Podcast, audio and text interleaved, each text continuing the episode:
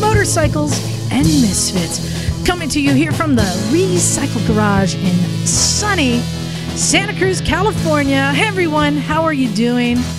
This is Liza, and joining me in the in the virtual room tonight. You know, it still sucks that we haven't been able to get together in the same room to uh, to do a podcast. We're able to do it over Zoom, but you know what it does allow us to do? It allows us to bring in other people. And I have a bunch of people in the waiting room to join us. But let's get to the misfits that are here. Of course, it's everybody's favorite. It's Miss Emma. Oh, hello, darling. Make tea, not war. That's what I say. Hmm, splendid. Cheerio! Say, Oh yes, oh yes. Make make Darjeeling. Um, no, it's it's it's lovely to be here. Um, had a lovely ride on the Moto Guzzi today. It was absolutely first class. You know, California in the fall, wonderful. Lucky old us. And I'm guessing that it was running better on the ride home than it did on the ride here. Well, once I figured out that the spark plugs that were in it had done 100,000 miles in my Jag. and then, What? well, no, because when I built the Guzzi, or the Guzzi, um, I like, oh, I want to fire it up. And I just grabbed some spark plugs off the bench, which had been in my Jag for 100,000 miles, and they were completely the wrong heat range. And I threw them in the bike, and that was four years ago. Oh, I forgot about that. And the one finally failed and said, ah, I've had enough of this.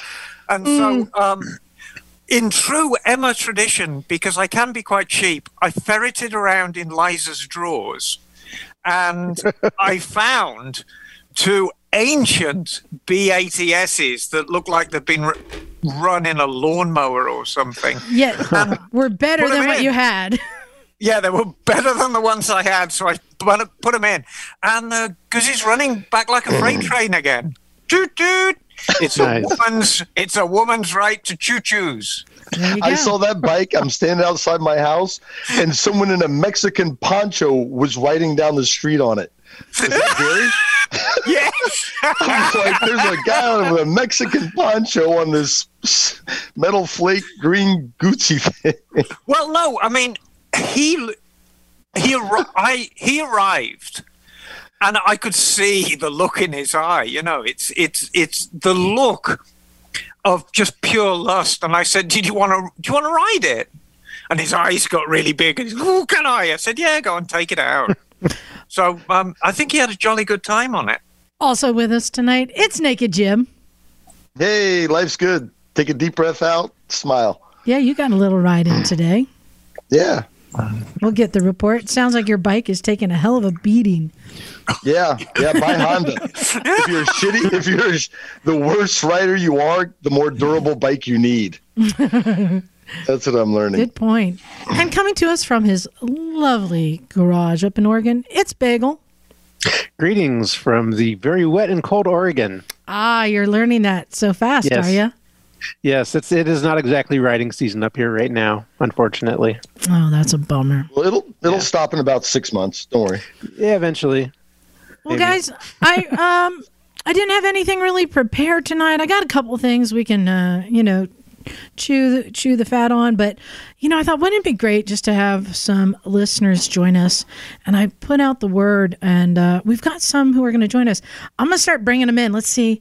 Let's see how Good. they they have no idea what's going on. Let's see. Listener roulette. Yeah, exactly. Yeah, I Uh, hope it's not that pervy revolver thing or whatever it is. What's that you watch, Emma? One thing I watch. Sorry. Oh, here they come. Here they come. All right. Let's see who's the first up. It's going to be, looks like it's going to be Peter joining us. Hi there. Hey, Peter, how are you? I'm well. Yourself? Good. You got video to turn on? I do. I do. Everyone's so scared to turn on the video. there you are. Look, oh, Hey, that's Hey. nice office, Peter. Oh, yeah, I'm living the life. You are indeed. Look at that. And Peter, where whereabouts in the world are you? So I'm in the Midwest, uh, between Milwaukee and Madison, Wisconsin. Ooh, so you're hunkering Okay. down for the winter, I, I take it. it. It's cold. You It got deal with cold. the lake Yes. effect, right? Yeah, a little bit. A little bit. You got to deal with its cold as fuck effect. I think that's what they call it officially. Ah. I guess that's more honest. well, thank you for joining us. Yeah. So happy to be here. I'm honored. welcome. Uh, and there's two things um, I'm very, very interested right now. Um, the first is an aluminium propeller you've got propped up against your wall there. Yeah, Is that a propeller? What is that? it is. It's a propeller from, uh, I don't know, an airplane of some sort. I have built a couple of airplanes. I don't know. I'm going to guess an airplane. Well, no, we could no, it could be from an airboat. Before you get Oh, excited, It's Um, an but I'm I'm not sure about airboats. And the second thing, there there is appears to be a design studio behind you. And are you, are you designing high heels on that? What is it? Yeah, isn't that great? That's my daughter's calendar. Oh, that's fantastic. wow. Because I, yeah, I mean, I have a terrible shoe fetish. So as well as motorbikes, I have a collection of about a thousand shoes, all Yeah. with some kind of heel on them. So I'm up here in the attic of an old Victorian house. Ah, yes. We have one of So I those live and too. work here. The COVID hasn't affected me too much. Okay, Nice. That's good. it's a great space. Thank you for joining us. Well, also we've got joining us is Big Ben. Hey Ben, how are you?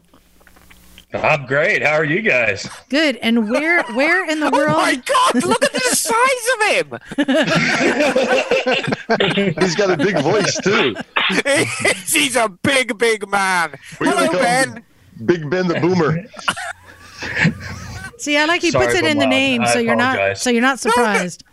Not at all, Ben. You've you've got what one would call you've got a robust voice, a very robust voice. Uh, my wife would say it's an annoying voice, but we'll go with robust. And and and and Ben, where in the Robustly annoying. where where in the world are you? I am just down the road from me in Bakersfield. Oh, Oh, cool. so I was just through Bakersfield. I know it. Beautiful city, but eh. You'd be lying. but it, I bet Bakersfield moves America. I'll say that. It. I don't know. It's just a place where I fell off the wagon. I Good tried. I was trying. You know what I'm saying? you don't, you don't have to make sweet for me. I've been married to the same woman for 33 years. There's nothing you're going to say that's going to hurt my feelings.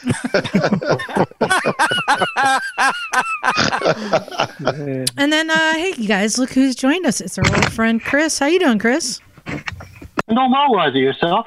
Good. And can you Hello, remind Chris. everyone where Welcome you back. Are? I'm sorry, I couldn't hear you. What was that? Can you remind everyone where you are? I am just outside of Philadelphia, PA, in a town called Willow Grove. There you go. So Oh, we are yeah. spread out all By- over. Um, and it looks like love. five of us are still riding and two probably aren't. That's my And guess. and that's We're riding comfortably. That's I where Willow. Grove Raceway, Raceway is, isn't it? No, No. never heard of that. Oh, Well, Okay, you may have to go own. look for it then. Hmm. So, um, uh, so Emma, let's start with uh, Peter. I know he's got some bikes in his garage you'd be interested in. Yes, I- come along, Peter. Come along.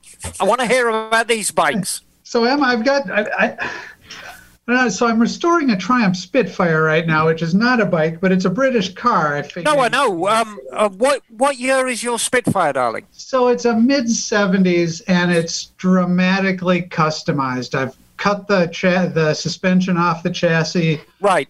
raised it a couple inches, consequently lowering the car. I nested a Mazda Miata engine in it. Oh, that's a good Uh, upgrade.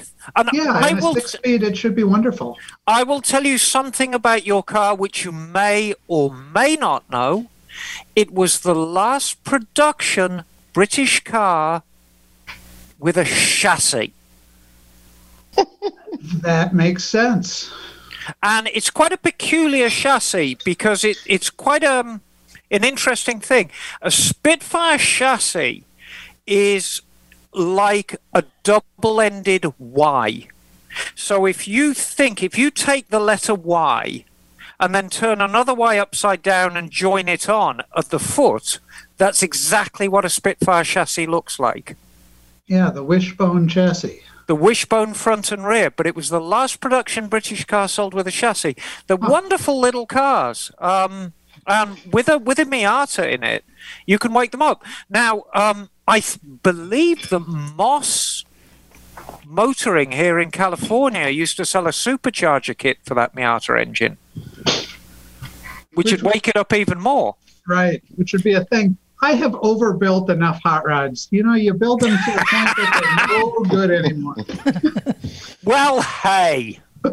Hey, hey, wait a minute. This is not the Cleveland Moto podcast. Let's keep it to motorcycles. Come on, because I know you got some good stuff there. Yes. So Emma, I have a uh, a Norton Commando. Okay, very nice. What what year's I your commando?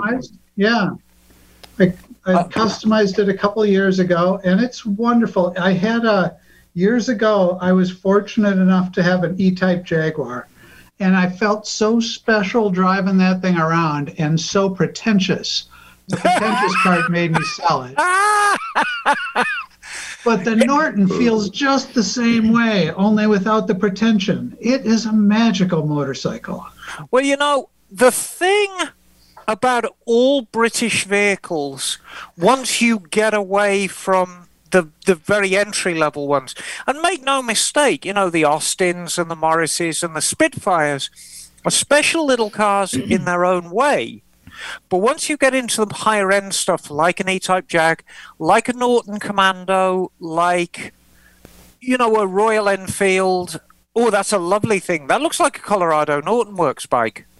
Um, once you get into the higher end stuff, you're basically driving a hand built vehicle. And they're very, very special. Um, Is that a Well- Corbin seat on there? yeah, oh, yeah.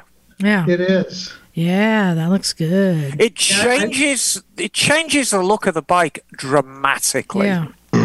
I uh, I built things myself for the most part, and the Corbin seat was a luxury that was uh, pretty wonderful. Just to spend a little dough and open a box and have something that amazing come out. It uh, so Yeah, that, and again, it's completely hand built. We're very, very good friends with Mike Corbin and very good friends with San Francisco, who's his chief builder. And it's really those Corbin seats, they're absolutely handmade and made by craftsmen and women. You know, from Francisco, who does the skinning of them, right down to the, the girls who hand lay the fiberglass and actually run the patterns on the machines. It's a wonderful operation he's got there.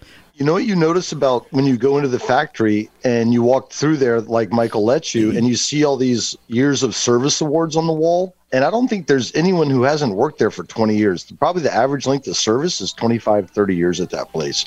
Oh, I would have thought, many- yeah. How many sh- seats, you know, they have shaped over the years? It's amazing. Well, and Emma, you think that's cool. Guess what his bike of choice was for the 2018 uh, AMA Vintage Days, which, if you remember, was the muddy. It was so muddy. Yes, yes. Yeah, so, And you- guess what his bike of I- choice was for that? bike of choice. Come on, Peter.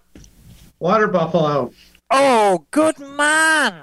So, so I had spent the winter prior restoring a water buffalo I bought out of a field, and uh, and it you took came that out to AMA great. It Vintage was a remarkable Yeah. story. Yeah. Yeah. Oh, no. So my wife and I ended up. Uh, we took the water buffalo down to Vintage Days. We had not been to Vintage Days prior, and it turned into our pit bike in that mud. Crazy! I thought I was going to go down and show Yeah. it off, and instead we just rode it through the mud. all Oh, weekend. that mud was horrible. It was ruinous, but it was fun. It But- was But you, fun. But you know, the thing is about buffaloes, for what it is, for long distance touring work, it's still hard to beat even now because they're very smooth. A three cylinder engine's inherently smooth anyway, but of course it's rubber mounted. They're very, very low revving. If you've been brought up on a diet of Japanese across the frame fours, not so much with commandos and Bonnevilles, but you know, a stock geared commando is quite a high revving thing. The water buffalo, you know what, freeway speeds is just burbling along. It's a wonderful place to be. And they're big and rangy and they've got a big seat. It's just a nice place to be to to go touring.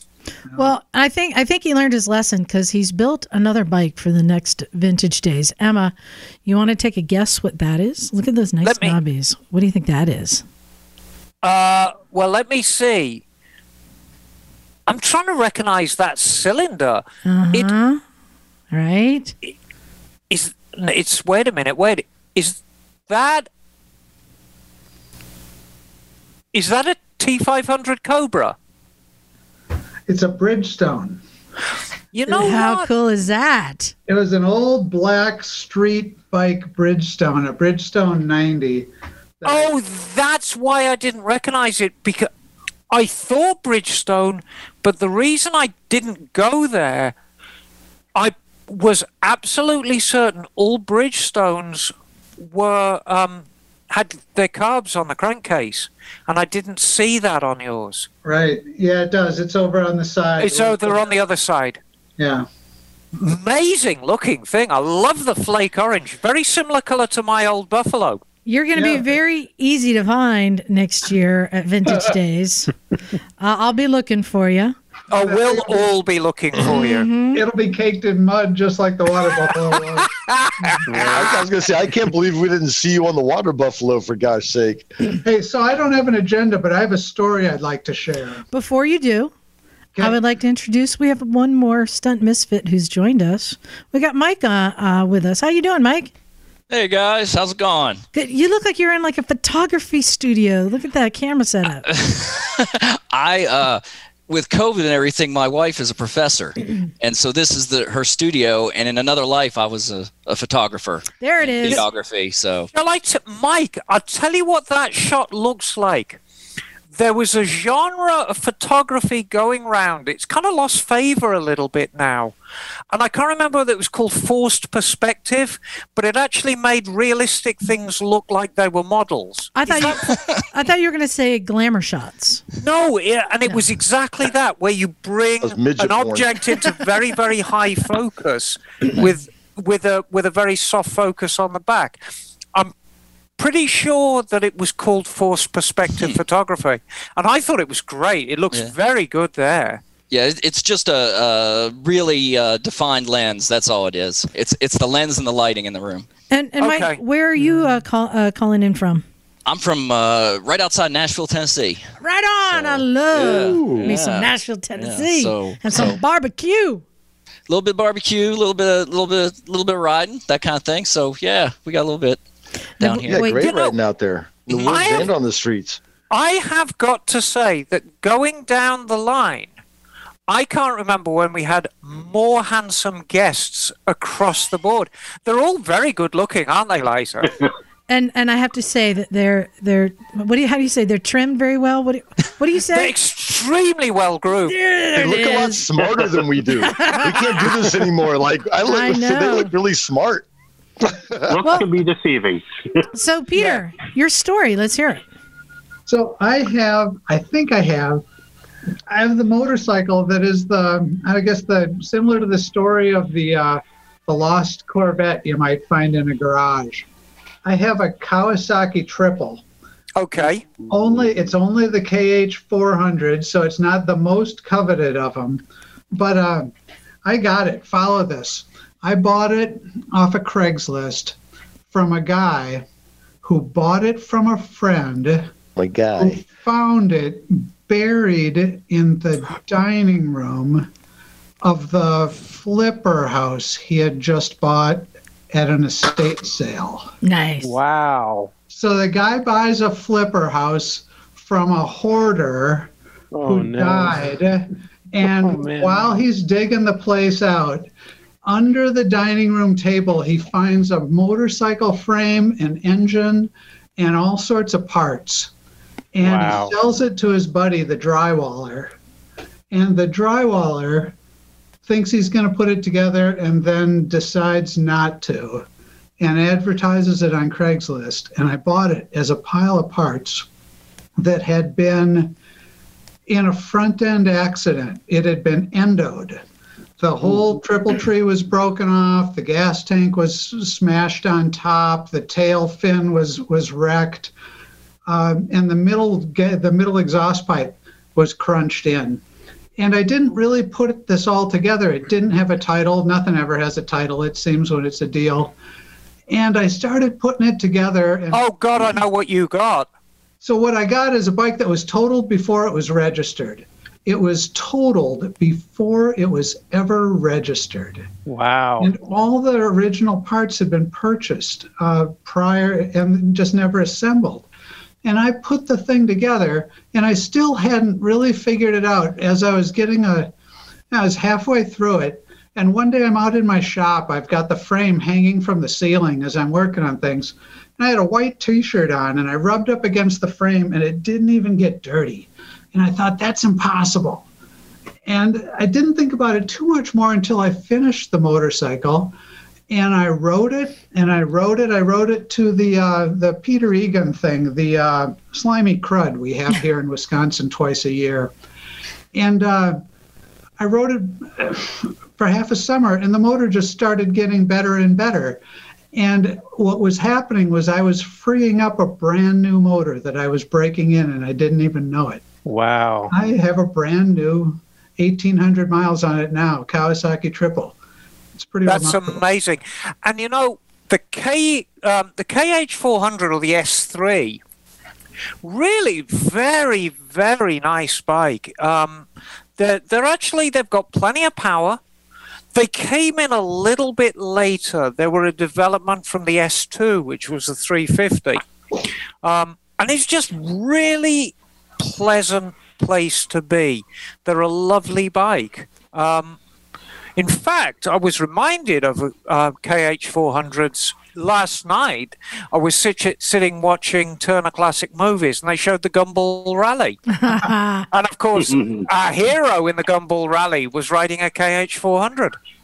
Nice. If you haven't seen it, watch it again. Well, Yeah. I want to know what's in Ben's garage because he's actually in his garage. I am. Ben, what you got? What is Well, what's a big guy you know, like you ride? First of all, thanks for starting with the guy that's got all the cool stuff. So, Now, just hold on there, Ben. you know, let's just start there. Yeah. So let's just bring the expectations. The expectations gonna have to come down quite a bit. Okay. So As long as the engine sounds Here you like go. voice, I'll be okay with here it. Here you go. There's there's my there's my daily ride right there. What is- A bugger. yeah, it is. no, yeah. Uh, so I have the uh, big guy, small bike. You don't need to wear high vis. I am very seeable. It's just like a giant dude floating on down the road. Everybody Well, sees and- me. And So that's fine. Yeah, so no, I'm rocking the the Zuma 125, and then I have the uh, V-Strom uh, 1000 XT. Okay. oh, Just nice. you know, just for giggles, just to have something Good that get Well, you Yeah. know, I actually, I actually had you down as a Super 10 rider, but a V-Strom 1000, yeah, that's it's a big adventure bike. Oh, Ben, you got muted. hit your button. Yep, you hit something. Yeah, there you you know, go. technology. Big thumbs. And I tell you Uh, what, I tell you what, Mister, coming on here wearing that T-shirt, you've got some balls, my friend. That's the new Cleveland Moto shirt. I got one too. That's nice. yeah, if it if it wasn't for Phil and Cleveland Moto, I wouldn't have found you guys. So Oh, look at Peter's know, got his All I gotta mama say about tried. it, Cleveland Moto is is they are pretty fucking cool. Those guys are great. They are. Uh, per- any- they are pretty Anytime cool. Cleve, yeah, when Cleveland Moto shows up, the fun begins. Yeah. Oh, no, yeah, no. oh, Philippe and his whole crew are absolute darlings. They really are. So Hey, babe, Yeah, so I- remember the strip club? How can I forget? I, I know you went for the steak. That's what everyone says. They got great steaks there. and and Ben, have you been to uh, AMA Vintage Days? I have not. No. Why not? No, I have not. Just I don't. I don't ever have time for it. I barely Oh, have time come to do what I do. Oh, Someday, man. when I'm when I'm old and don't have any more responsibilities at the house, there I have lots of plans. And starting with that V Strom XT right there. Here's why. Does why. that mean we're old? yeah. Here's why you want to go there. that- Here's what you will see: It's true. big men on little bikes. The, Right. everyone Well, will look like you. the most common the- bike there is yeah. the Honda Trail 70. Uh, I have had one of those once or twice in my life. I've I've had quite a few uh, quite a few bikes, and uh, I am always drawn towards the little ones. I've only hurt myself on big ones, so the XT is the newest addition since my last accident, and the wife went ahead. and said, I You just go get something, please. No, that that's a very decent bike. I like those new XTs. They look pretty cool too. Uh, mine's an 18. It's not brand new. Mine's an 18, so good enough. Yeah, but they 18's new to me, yeah. I know. yeah, that's the newest I That's got. not a zero in front Well- of it. It's new. Yeah, anything Yeah, so with ye- yellow wasn't my favorite color, That's still but it was a- the color that was cheapest. So that is my favorite color. It is a good looking bike. And uh, Mike, what do you got in in your garage? Uh, I trade a lot, but right now I've actually got uh, a GS 1200 GS uh, 2012, and then a DRZ 400, which is probably one of the bikes I'll keep forever. Is it an S, Nice. an E, an SM? An S. okay, It's good. an S. It's a 2000 S. It's it's rock solid. it's my Is it favorite super bike. motoed out or is it uh what No. kind of tires? No, no, it's got the. It, I go down to Tellico Plains, uh, and that's a lot of dirt. A lot of dirt Me and Emma there. me and Emma go to Tellico Plains too. Surprised we Okay. haven't seen you there. Oh yeah, well, you know, it's a little further away on the coast, but yeah, it's true. a it's a it's a it's a good place to ride up in the Smokies, and so Oh, yeah. uh, so most of my bikes end up on dirt one way or another, whatever it is. And, Cool. uh, so I've got a Moto Guzzi V7 uh, Mm-hmm. that I ride around with sometimes. So, and I just got rid of. You guys talked about it, so uh, a Ural. I just got rid of Ah. one probably earlier this summer. So, So, you, so you got it out of your system. yeah, you you own one of those for about a year. Yeah, Yeah. yeah. Yeah. I, I took it. I took it on a 400 mile trip, and that was it. I was Yeah. like, that's that's enough. Yeah, that, that's a long ride for a tractor. right? Yeah, and that's what it was. You know, uh, 35 miles an hour uphill, any hill. Oh man. so you know, it was it was, it was quite the quite the trip. So, but it was fun. It was still fun. So, But you know what does look very alluring? You see uh, some people who are out there doing um, off-road adventures on the Urals, and like that actually looks like a really fun adventure. the the best I've ever had, the most fun I've ever had was when taking it off road for sure. I mean, you Yes. just and, and the looks you get, just you know, everybody like looking over their shoulder, like, what are you doing? But it, it does go anywhere until it doesn't go anywhere. Yeah, they. Like most motorcycles. yeah, Yeah. yeah. So I have a question I'd like to pose to the group, and you guys can help us kind of be the brain trust. This is um, is a question that's come up a couple times here in the garage. There's been a few times where there's been somebody who's come through who uh, got in accidents a lot. I'm not talking about Henry. Um, I think he gets in a lot of accidents because he actually rides so much. So just the you know the, the risk factor goes up. But um, they're also they're not really good at learning about any how to do any maintenance or work. In fact, they don't have any aptitude whatsoever. Um, and I have a question: Do you think that there are some people that just shouldn't be on a motorcycle? And if you know somebody like that, how do you how do you approach that? Have you do you guys have you ever met someone you're like you really shouldn't be on a motorcycle? Yes. yeah. Then, what have you experienced? My my son's best friend Mhm. loves motorcycles more than anybody. He's 18 years old, and he has exactly what my father said I had: helmet syndrome. Put the helmet on, all your brains leave, go straight downstairs to balls. And every time I see this kid on a motorcycle, I just have, I just tell him, dude, you don't need to ride. You're going to kill yourself. You it, you just don't but he can't he just can't help it he has the love and the passion for it but he doesn't have enough brains to not try to kill himself every time he rides it What's what's the saying? If you're going to be stupid, you better be tough. That's right i heard that one a lot in my life too yeah, we've had um, we've had people here, and there's somebody that's I think it's been a long enough time that I I'm not going to say who he is, but um, uh, there was like he had one incident. He just kept uh, totaling bikes. One he totaled because he was in a merge lane where the other lane had to merge with you, and he held his ground, and the car next to him never looked over and just merged right into him and pushed him into a guardrail. And he blamed the driver of the car for never looking over and seeing him. And I tried to explain, no, as a rider, you're responsible for everyone around you, and making sure you're in a position where you're not going to get taken out. So he then replaced that bike, got another one, and then he blew the engine on it because the red light came on and he just thought that's like a check engine light. You can keep driving your car for another year or two with that check engine light. And he blew the engine up on the freeway when the light red light had been on for like 2 days. And then when I told him what dude, no, when the red oil light comes on that means turn off the bike, stop. And he got mad at me and blamed me that I never told him that. And this is somebody with a driver's license and a master's degree.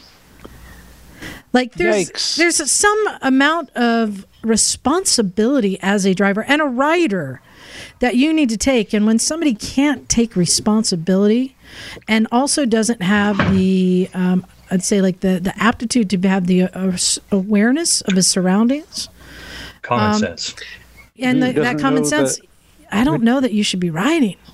Who, who doesn't know the meaning of RTFM? Well, the sad thing is, a friend of uh, mine then loaned him of a car to to drive while his bike was destroyed, and he ran that out of oil too. Oops. Yeah, well he's consistent yeah, I know. Yeah. But um, there's say, someone well, else. fuck that guy. There's someone else who um, also. I mean, we've had people by the garage, and uh, not everybody likes to do maintenance, but I think that anyone who rides has some sort of awareness about checking the basics. You know, like do you have oil in your bike? Do you have uh, brake fluid in your bike? You know, just do you have adequate tire pressure in your bike? So I'm just wondering, how do you like? How do you tell somebody like, dude, you shouldn't be riding? a lot of the time it seems like people check themselves like if you shouldn't be riding usually you have a bad experience where you're like i shouldn't be riding Yeah. you know the people Yeah. i've met that like yeah i rode once and then something fucked up happened. But um i don't know. How do you tell someone? I don't know. You just tell them if you love them it seems it seems to be a generational thing that uh, a lot of the young people now like i'm 53 years old so i drove cars that you had to check the oil and you had to check the Yeah. the tire pressure and you had to do maintenance on them if you planned on going anywhere.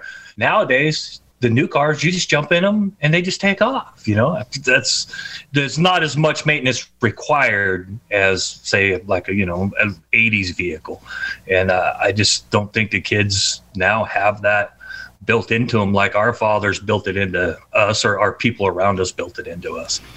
Well, Yeah, it's not it's not a given anymore that that maintenance is something that you have to do on a regular basis. It's like it, they've they've maintenance has been turned into like a, a, a thing that's done less frequently and usually you have to take it to somebody. It's not something that you can do on your own, you know, for a lot of cars these days. So so a lot of younger people just don't even bother to, to learn and, and, and do that. But I feel as a rider, just like I said, you're responsible for all the cars around you.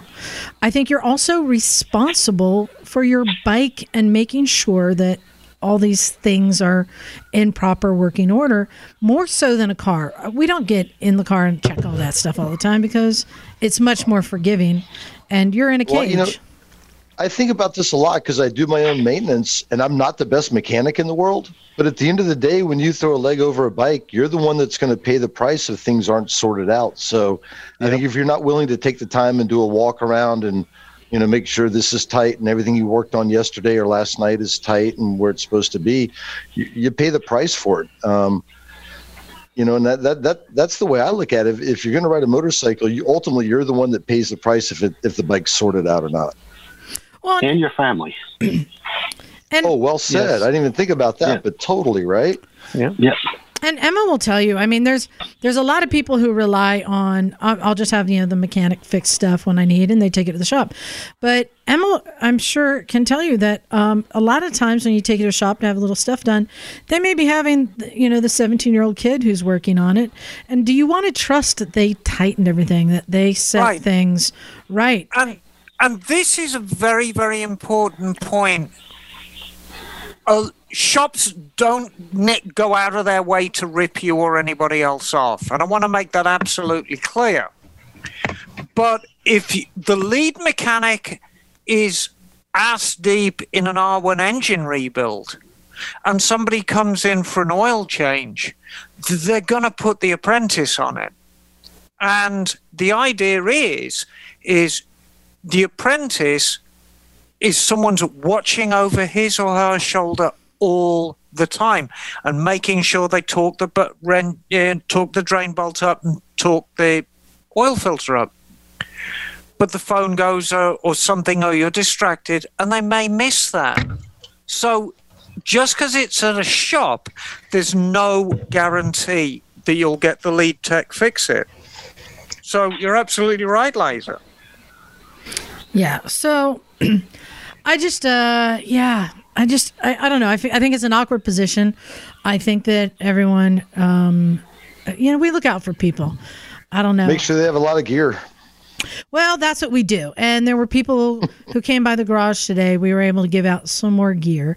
So thanks again to people who have donated. Uh, the neighbor kid who got a new to him bike this week. And I asked him, I said, So do you have gear? Are you good? He goes, Oh, yeah. I got my dad's old leather. He handed it down to me. I'm like, oh, cool. And you wear it all the time? He goes, oh, yeah. Well, unless I'm just running around town or something, because that he- leather is too heavy. It's too hot. But, you know, otherwise, if I'm going to like go do a long ride or something, I said, well, why wouldn't you have something you can throw on? So we went in and he got, you know, um, just a nice lightweight jacket with all the armor in it. He's like, oh, this is awesome. I'll wear this all the time. Like, Right? Yes, I feel like I feel like I did good with that one. Well, Buzz, yes. you know, we had a uh, a similar story. We had a, a guy at the airport out here who who shouldn't have been flying, and he was an ultralight pilot, and he had an ultralight that literally had duct tape holding bits and pieces together. What what And- qualifications do you need to fly one of those contraptions? Well, not very many qualifications. Yeah. And Fifty he- bucks. I think you have to have a baseball field within distance of your house. There he had go. put it Yeah. down in a field a couple times and uh, and had emboldened himself apparently, and so he didn't listen because we told him he shouldn't. Sounds like Liza. thing. We were forthright about it, and uh, and and it, it it didn't end well. It ended poorly.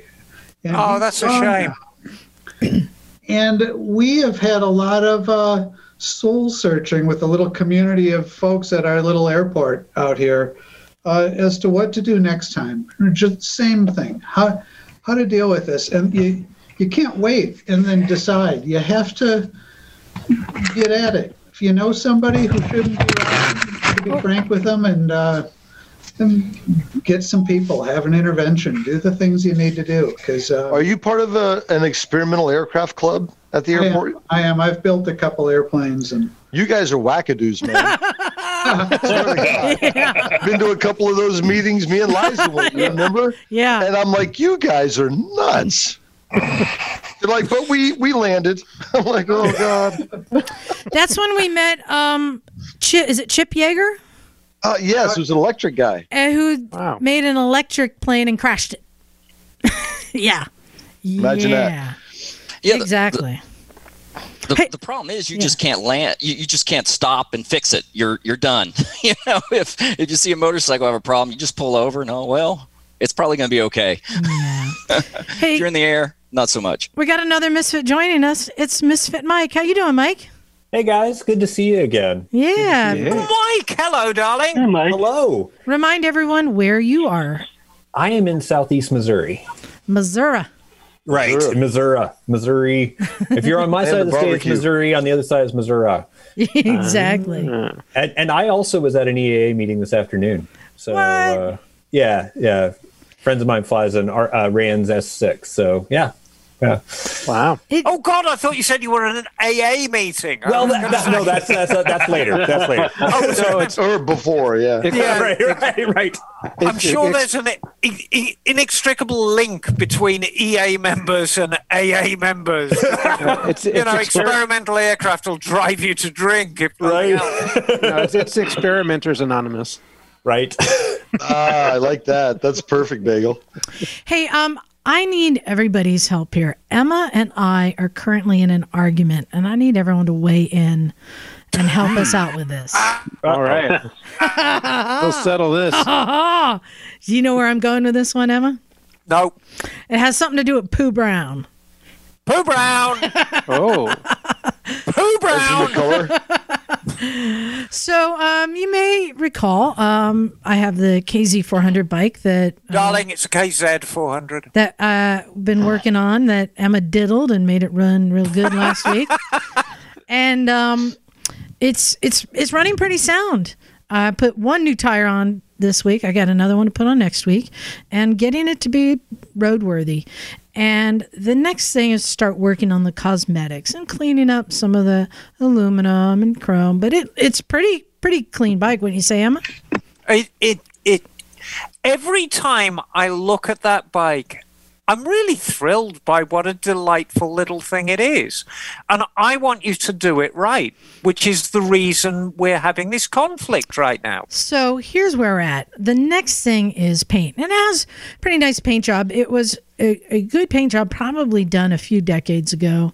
And it's not uh, stock in any way. It's just a nice kind of a green. So I want to paint it.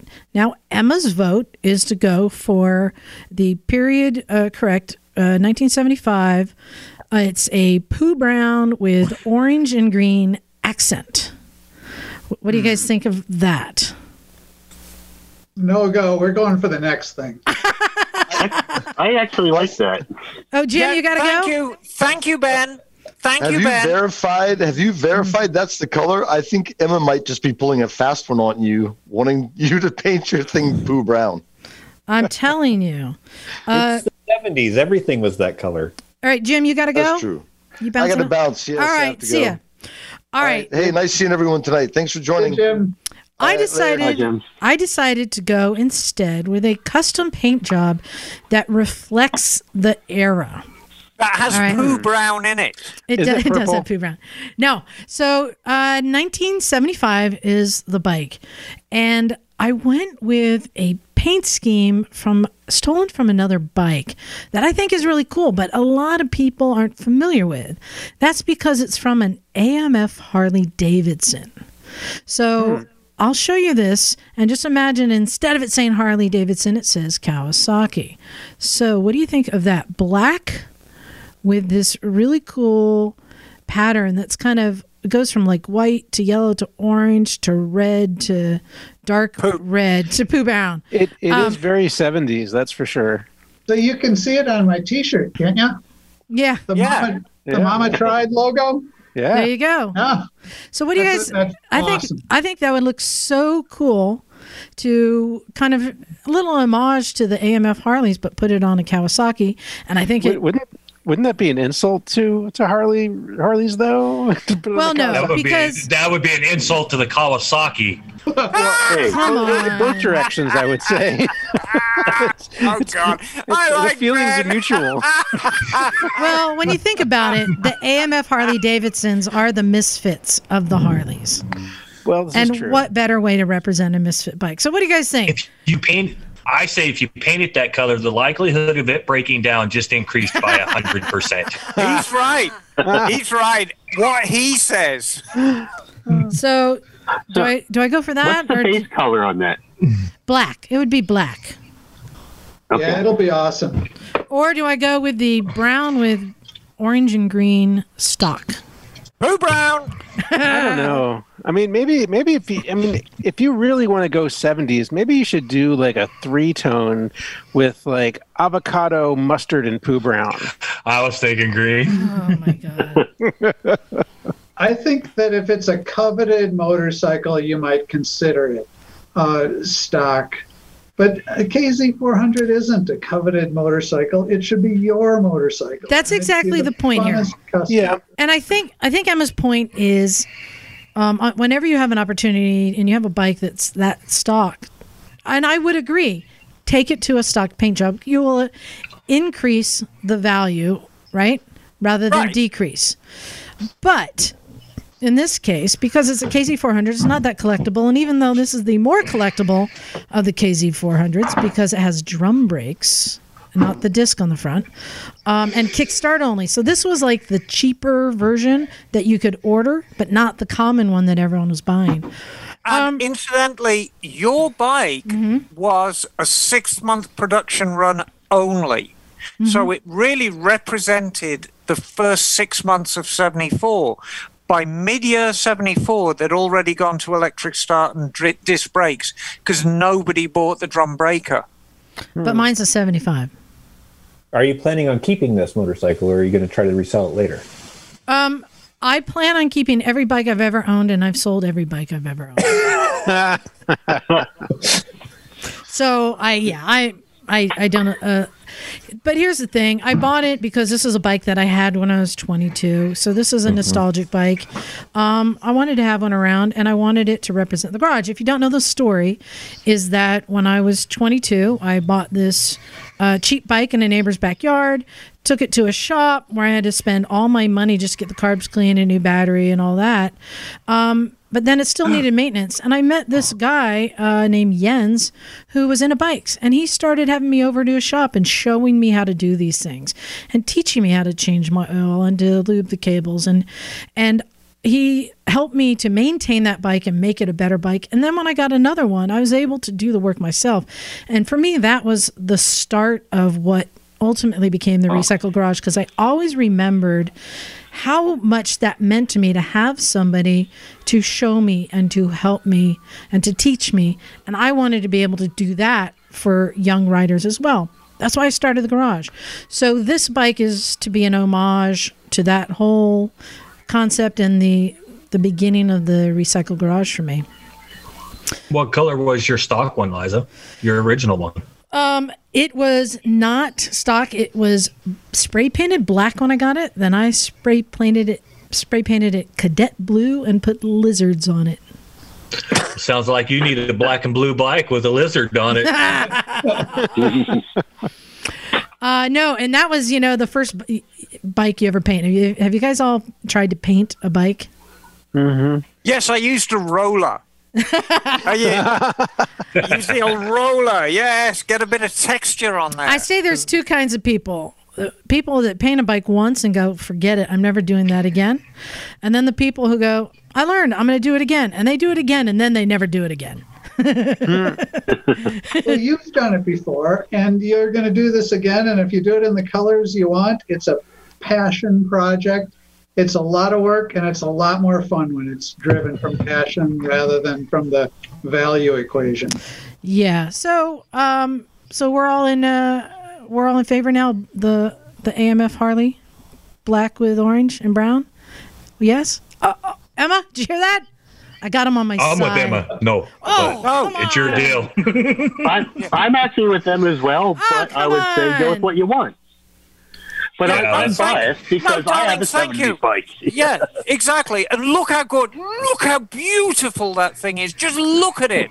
It's a masterpiece. From a distance, yes. Yeah, no, you see. Oh my word. The thing is, Liza, what you should learn from this is you can't bully people to like what you like. It's not going to work. It's not going to work, Liza.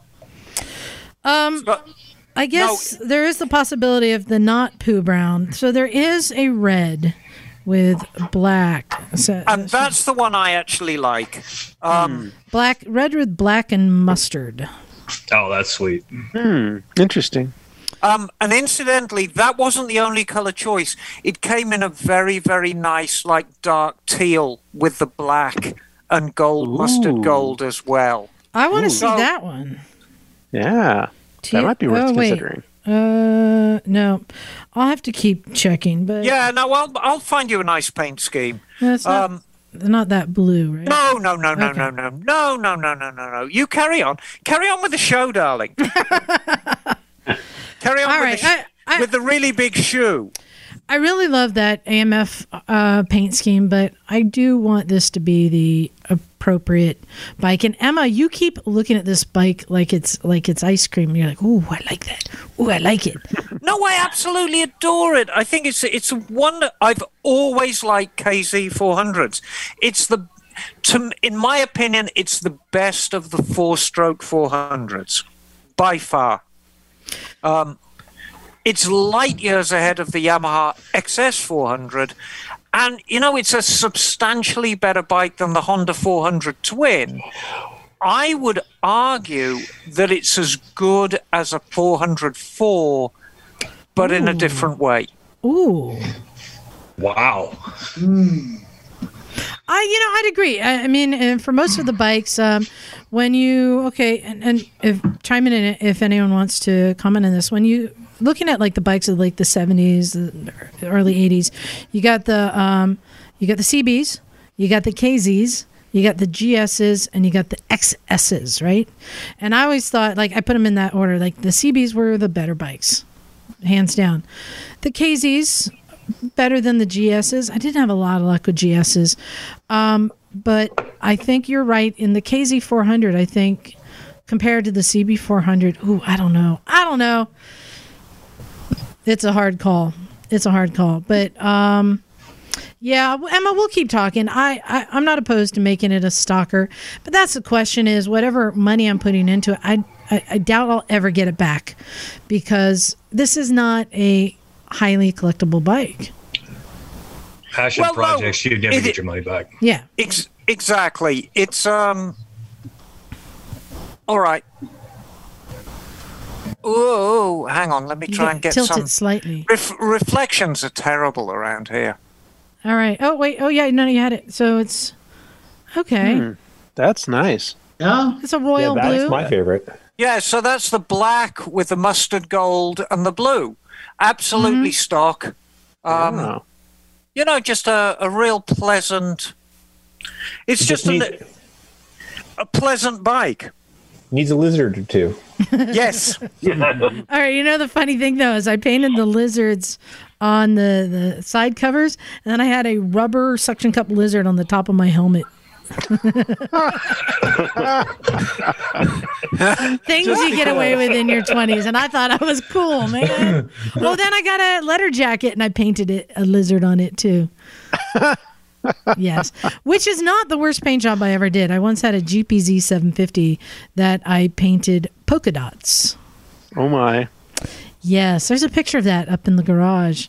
Um, But yeah, I, yeah, people definitely saw you coming. Well, I want to know what do you guys want to talk about? Who's got a good topic or a question to the group? Okay, crickets. All right. Nothing really, Mike. Well, you got okay. nothing? Come on. Okay. It's I've been goaded into this, so I'm going to make the announcement, and Oh, really? You're doing it? I'm going to do it right now. Okay. And Are you sure? While we've while we've got the guests on the show, I can get some feedback. So, having been in and out of the industry for the best part of 42 years, I'm finally going to make the jump and I'm going to open my own shop. Hmm. Ooh. Hmm. Wow. So. I know. my question to everyone bear in mind, this is not going to be a shop in the conventional sense of a motorcycle shop. It's primarily going to be a workshop. It's going to be part museum, part art space, part ex- interactive experience with a very, very old school motorcycle technician and technology. If anybody would like to share with me what they the worst experience they've had at a motorcycle dealer or the best one. Ooh. So we can dispense with all the crap and mm. make sure we don't go down that route and bring in the things that people really enjoy. I mean, I've got a great idea of this myself and what I'm going to try and aim to do for my clients. But, you know, if anybody wants to share, I'm very, very well, I'm very receptive to that because this is going to be a new type of motorcycle shop.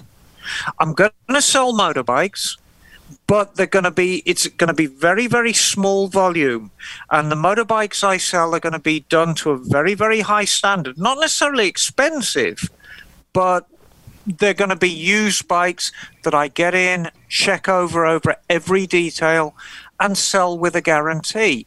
I'm going to repair people's bikes. I'm going to do one, two, maybe three full scale builds for museums because I've got so many museum contracts now. Um, and the museum builds would be enough to keep me going. But I think it's my opportunity to make a jump and actually do something for the motorcycle community as well. I, I have an idea. Go on. You know, many of the co-op garages uh, they offer classes. Yes. Uh, seminar type things where they'll teach you how to do things. Anything from how to change your oil to welding to yes. you know cleaning a carburetor, rebuilding yes. calipers. Yes. Um, I think that that's a great idea. Something that the co-op garages have done that would be and great. i think that's i think that's going to be part of the experience. I'm being very very careful where i set this up. And whatever town i find myself in i want the surroundings to be pleasant enough that in the summertime, if I choose to do evening or weekend classes, it's going to be somewhere where people actually want to be whether it's a historic district of town or I'm in a historic building. So the surroundings themselves are very inspirational and creative before I even open my gob. Can we ask what? Sorry, uh, and when you after your comment, I'd like to know what kind of classes people would like her to offer. Do you think would be good to offer? Peter, what were you about to say? Well, congratulations first. Holy smokes. What a great thing. Um, I think that the, the biggest service you're going to end up providing is that there is, a, sort of as was alluded to earlier, uh, there was a, a generation of us who came up maintaining motorcycles and everything else because everything we touched needed maintenance in order for it right. to entertain us day to day. And that has changed but I think that there is an awful lot of uh, uh, youth coming up that would love to be involved with some of this old stuff. And they can't. If there isn't someone around who can help maintain it, and I'm sure you guys see this in your garage, they you can't go to the motorcycle shop these days and get a 1970s whatever right care of. Uh, you, you get scoffed at. And you have, of course, every opportunity and every ability here to just open doors for folks uh, just by default. You know, yeah, thank you, Peter. And I see, I actually see this. I see young people with a great amount of passion. And conversely, I see some pretty obscure 1970s and early 80s machinery just languishing in the back of sheds and garages and it's like it's like a very awkward prom where all the boys are in one corner and all the girls are in the other and nobody wants to make that leap and if i can be the facilitator if i can play cupid and get this 21 year old kid on a 1972 Honda CB 350 and just show him the rudimentary of how to get the thing running. You know, that's that's the start of a movement. I would uh, first of all, I would also echo Peter's congratulations, Emma, and I would I would also just in that sort of class wise. So I actually wrote to you all an email. I am one of those people who has never actually worked on my motorcycle. I have always I've been. I was about to I've read traveled- it, Mike. I, I, well, there you go. Well, I was about to read it. so I, I, you know, I commute I, because my motorcycle is my transportation. I've always been hesitant to experiment on it, right? Like I don't want to the thing that I use to get to work to be the thing that I'm going to learn on and break. And so to have somebody who could sit down and just sit, do the absolute basics, like that is a thing uh, that especially in places like I live in a very small town and we don't have that. So we have we have a couple shops that are really good with old bikes, but it, it's just I've never had the opportunity to learn. Um, Like- and so that would be I would love to have something like that that would be as simple as here's how you change your oil because that's a thing I've never had the opportunity to do with Oh, without no. word. You have the opportunity whenever That is fair. you want That is it. fair. I have never taken the opportunity because I'm worried about breaking the thing that I use every day Right. to get to work. Right. And a, a traditional shop will argue that teaching customers to work on their own bikes is the kiss of death because that's Precisely. one le- that's one less customer you get. But Precisely. this is my advantage because my motivations are completely different. You know, I'm 60 years old. This is a 10 year project. This is to keep me occupied for the next 10 years till I drop dead at my workbench. so I don't need to make a million bucks. I'm not looking to buy my next Bentley. I'm not looking to buy a huge house in suburbia. This is a means of paying the rent on the shop and keeping me in shoes for the next few years. Mm-hmm. So I can offer those classes knowing I won't get the work because I'm not motivated by a huge amount of money. I'm being very careful where I pick because I've got to try and pick somewhere nice, but with low enough overheads that I can make it worth my while. So right now, my ceiling is about a thousand a month, and around here, you can usually get commercial space for about a buck, a buck fifty per mm-hmm. square foot. So it's very doable, but it's picking the right spot because the surroundings themselves have got to be inspirational. Remember, this is an art space as well. It's not just the bikes. There's motorcycle art in there, which I've got a collection of, right down to these dolls behind me, which are mm-hmm. genuine Yamaha dolls. Hmm. So all this stuff is going to be going on display. So it's it's it's I'll it's t- an installation. I would like to donate some dildos for the shop. Very good. Okay. Okay, but only Um, the clean ones, darling. But you know, in his email, Mike actually went further with this question. And he said that he was looking for a cheap older bike to learn to work on. And I think some of the ones you made reference to was something like a Honda Nighthawk or a Harley Sportster. And I think this is a great topic because this is something we encourage heavily here is wrenching. And whenever you get an old bike to wrench on, what a lot of people don't realize, half of the work you're going to do is to fix the thing you broke. Yeah. Okay. But that is part of it. Learning how to get off a bolt that has been snapped off is is something that you have to experience and learn all the different tools and tricks and and things. And there's so much you learn from that one snap bolt. Am I right, Emma? Absolutely. And I'm going to stick my neck out for you, Mike. Hmm. And Peter's going to nod his head in agreement. If you want to learn about bikes and buy a bike in effect to fix up, get an old Brit. And the Really? reason Oh. why the reason why I say get an old Brit No, no, no.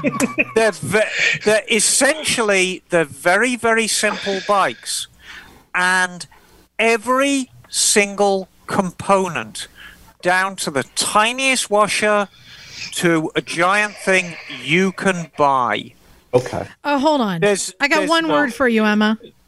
Whitworth. And No, no, no, no. Oh, no. yeah, Ben's got back- it. Ben's got it. You've gone back too far. you said an old British bike. Not You've that gone old. back too far. Funnily enough, the Commando was one of the few that hung on to Whitworth. Huh. But if you were to get an early 1970s Bonneville, so let's go for a 72 to 77 Bonneville, which is a T120 or a T140V, you could get into one of those for about three or four thousand. Mm-hmm. You can buy everything for that bike. You can get all the parts and everything. every single component for that bike you can buy. And you can spend 10 grand on it and get it all back. Conversely hmm. you can brush paint it flat black put high bars on it just get it running so it spews oil everywhere ride it around and you'll be still the coolest guy on the block and don't forget the lizards. And don't forget All the lizards. I'm gonna make Now, a Mike, diff- I, I'm gonna make. make a suggestion. Okay, go ahead, Chris. So, as, as a Sportster rider who has two of them, one with uh, 200 and let's see, uh, 86,000 miles on it now. Um, the Sportsters are, as I refer to them, you know, 1970s technology. Uh, my my 06 is carbureted, my 07 is fuel injected, but they're very sim- simple bikes. And the advan- what I like about the, what Harley did, at least you know in the 2000s, the service manuals are step by step. If you Right. can read That's line by line, it will walk you through everything. So I did grow up working on cars with my father, but I was never I was there helping him. I wasn't doing it myself. In 2008, just out of warranty, when I had a leaking head gasket, I pulled ahead and replaced the head gasket and, and made one mistake, but you know I, I got it running. And ever since then, I've done my own maintenance, and I've done everything to that bike up to and including pulling the engine out, splitting the cases, replace the bearings in the transmission at 200,000 miles. man. So they're Nice. very forgiving bikes to work on, very, very simple bikes to work on. You know, I just saw today in this area anyway, in PA, uh, an A uh, 07, I think it was 883 Sportster for $3,500. Yeah, and and and one of the things that you know in in my area, Sportsters are very common. We're in we're in Harley country, and so like uh, Oh, yeah. it's hard it's hard to find parts for something else. The other thing I like about what you said, uh, Chris, is the the step by step piece. Because I'm in a place where I don't have classes available, this would be Yeah. a thing I would have to be learning from YouTube videos and and uh, you know owner's manuals and that kind of thing. And so I would need something that would be really and if there's if there's books out there on old British bikes, like that would be great. I just don't know of them, and that's a Okay, but But you haven't heard my you haven't heard my suggestion yet. oh god oh god Here's what I am going to suggest: a smaller displacement bike. In fact, go. I'm going to say something like, "Oh, Ben, did you just fall off your chair?" yes. All right. Uh, I have here the 1972 to 1977 Honda XL250. It's a plated street bike, a plated dirt bike. This is the bike we all wanted when we were kids. Come on, face it, right? This is a simple bike, simple things. You could tear this motor apart. You can still get parts for everything. And what you have left is a fun little bike that you can take on trails and stuff, mm-hmm. pop around town. But you can work on it by yourself. You can pull the engine out of the frame yourself. You can find all the books and everything. And even just getting into learning how to do replace the fork seals or even if you mm-hmm. wanted to polish the engine these are things that you can do but it's not uh, a far reach for your first Yeah. project You, you actually you can't polish the engine on that bike. It's Why? got um, it's got very very porous magnesium alloy engine components, and you have to paint them because if Okay. you polish them, all the oil will come out. but uh, there's a lot of these old 70s dirt bikes that are just fun and simple and just basic components and it, the simple is the thing that I'm looking for. Something that because this is you know my the, Right. the RT would be the transportation, the thing like that. It would be the this would really be a process of learning how they how they put But- together, how to work on them. But you know what? I have a very Oh, No, yeah. sorry, go, Go ahead, for it, Ben. ben. Oh no, I was going to say I have a very simple uh, solution here for him. The Honda Trail 90 is the simplest bike That was my other one. that, and he lives in Missouri. They're everywhere. I know I've been in Missouri many times. Oh. Uh, get yourself a small Trail 90. Trail 90. There's there's nothing that you can't do. 90, 110. Start small Okay. and work your way up to something like that.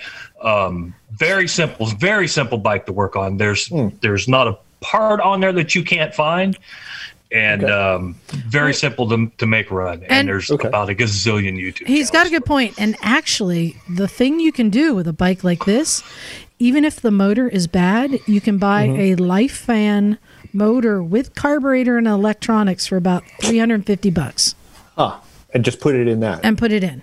You could buy Okay. a 125cc bike. But you know, whatever whatever you choose, um, buy either a Haynes or a Clymer workshop manual.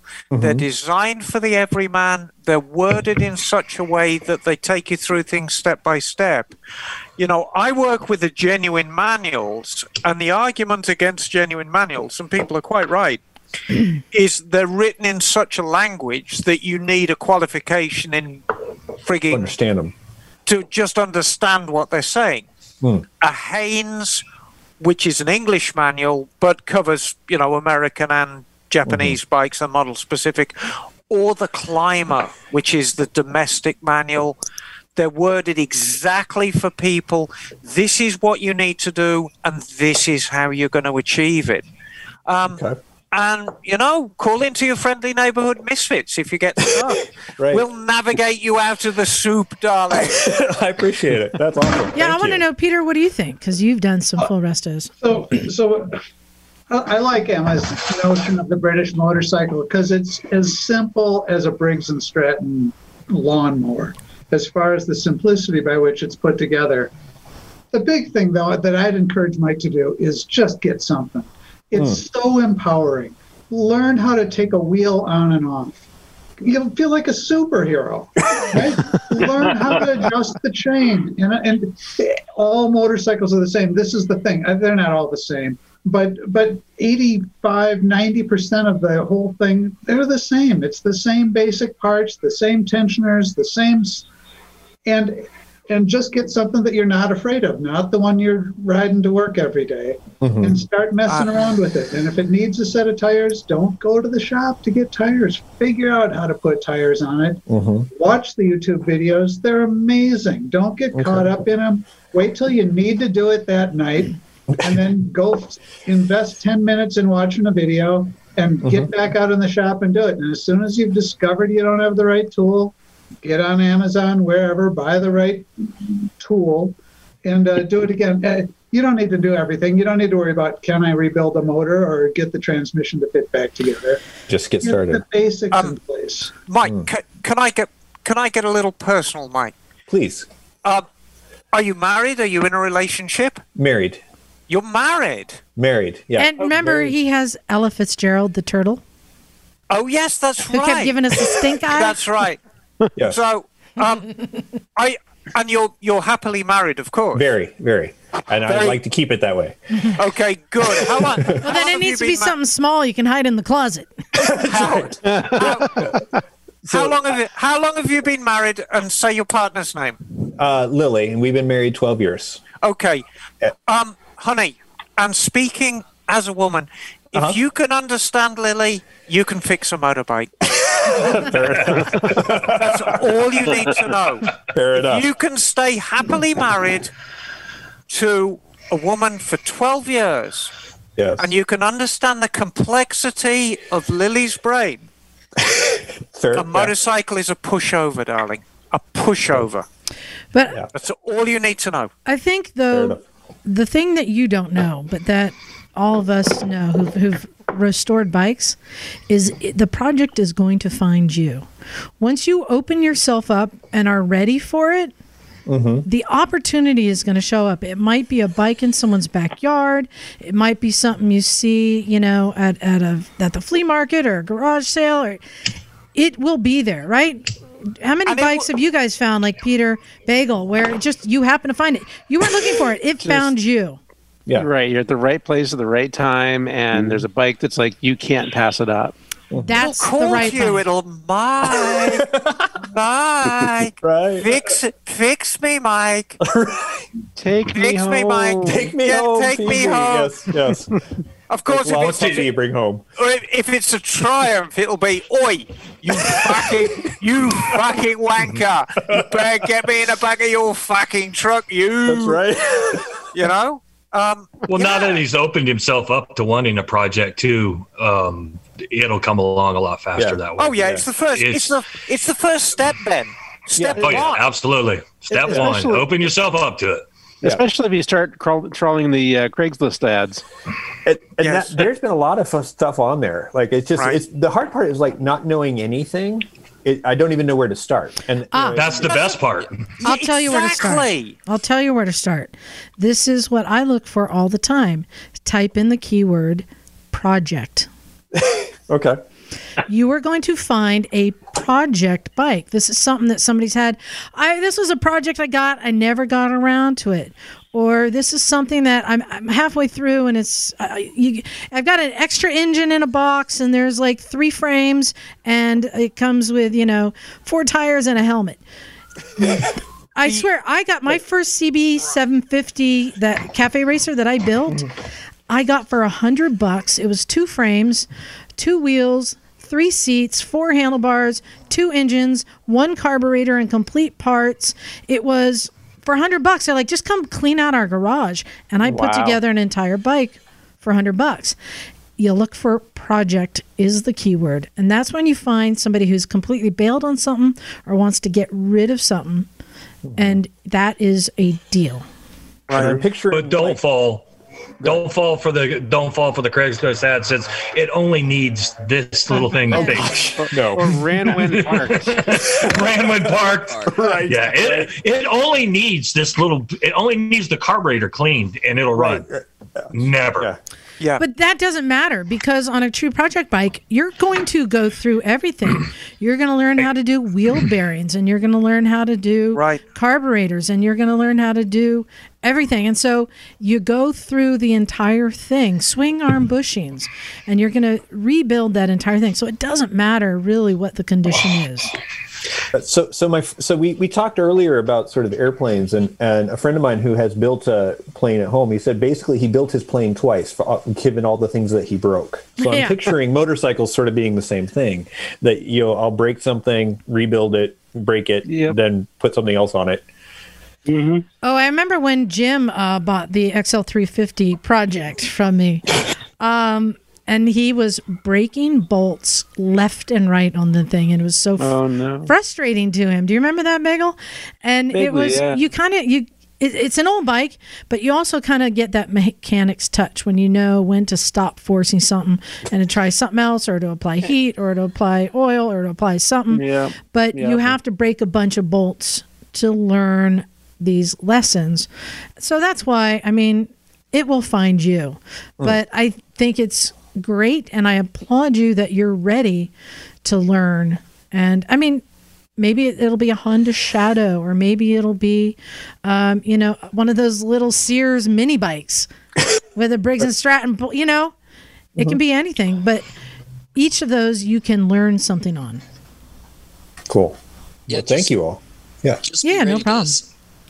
Hey, I've I got a question for. Oh, sorry, Mike. What were you saying? Oh, I was just going to say, uh, go from failure to failure with enthusiasm because you have them. and just, but, but it's it's the greatest thing. I mean, here, uh, all our shops are booked a month out for anything you want to do, and it's been like that for eight, ten years. So just about everything I've done is. I don't. I'm not going to wait a month to get on a bike, right? I'm gonna. I'm gonna, you know, get some grease and start working at it, and you'll have failures, failures, but it, it's no big deal. You'll just pick it up, and it, it, it's a lot of fun and keeping them running.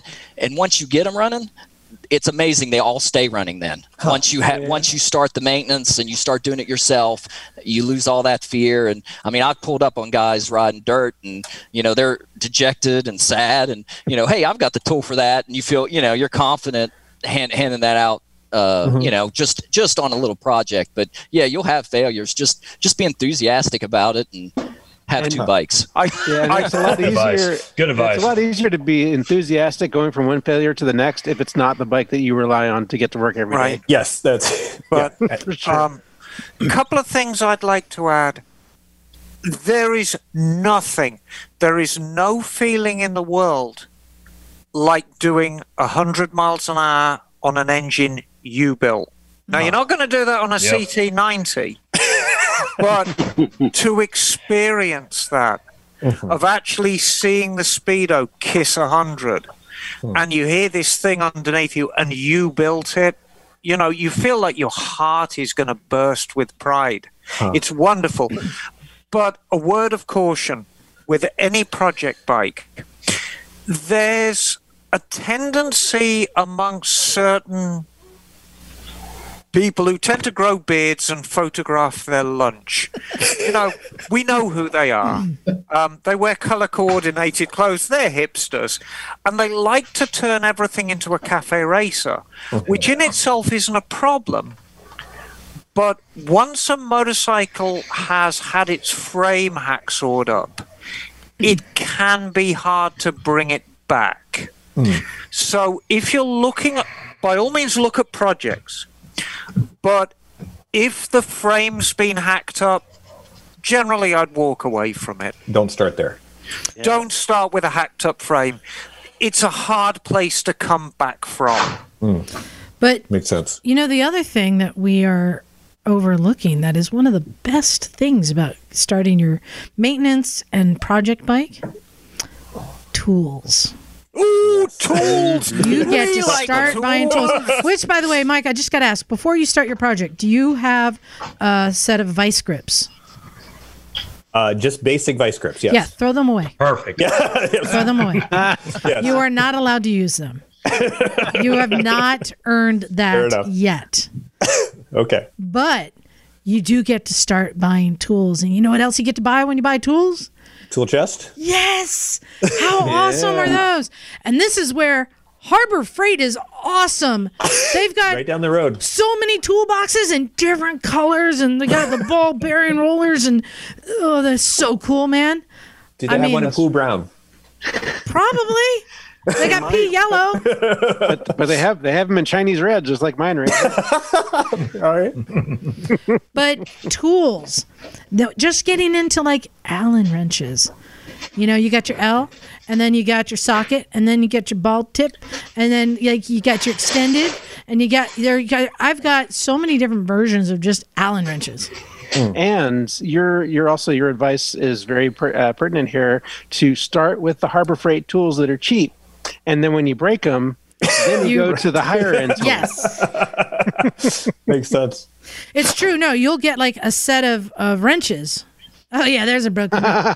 There you go, right there, Yeah. Bagels. Just what you were talking about. you get a set of wrenches and maybe it'll come with like a dozen sizes you're only going to use two of them most of the time and those may be the two that you kind of strip and you replace but the rest of them are there you don't have to buy expensive 22 millimeter stuff you know but it's there when you need it so frequently so tools god we could do a whole podcast on tools you guys i just We have, haven't we? we have.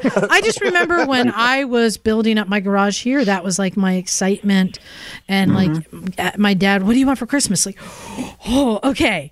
You know, I want the ratcheting, offset, metric, you know, wrenches. Like, I was just going like the deep dive on all these things.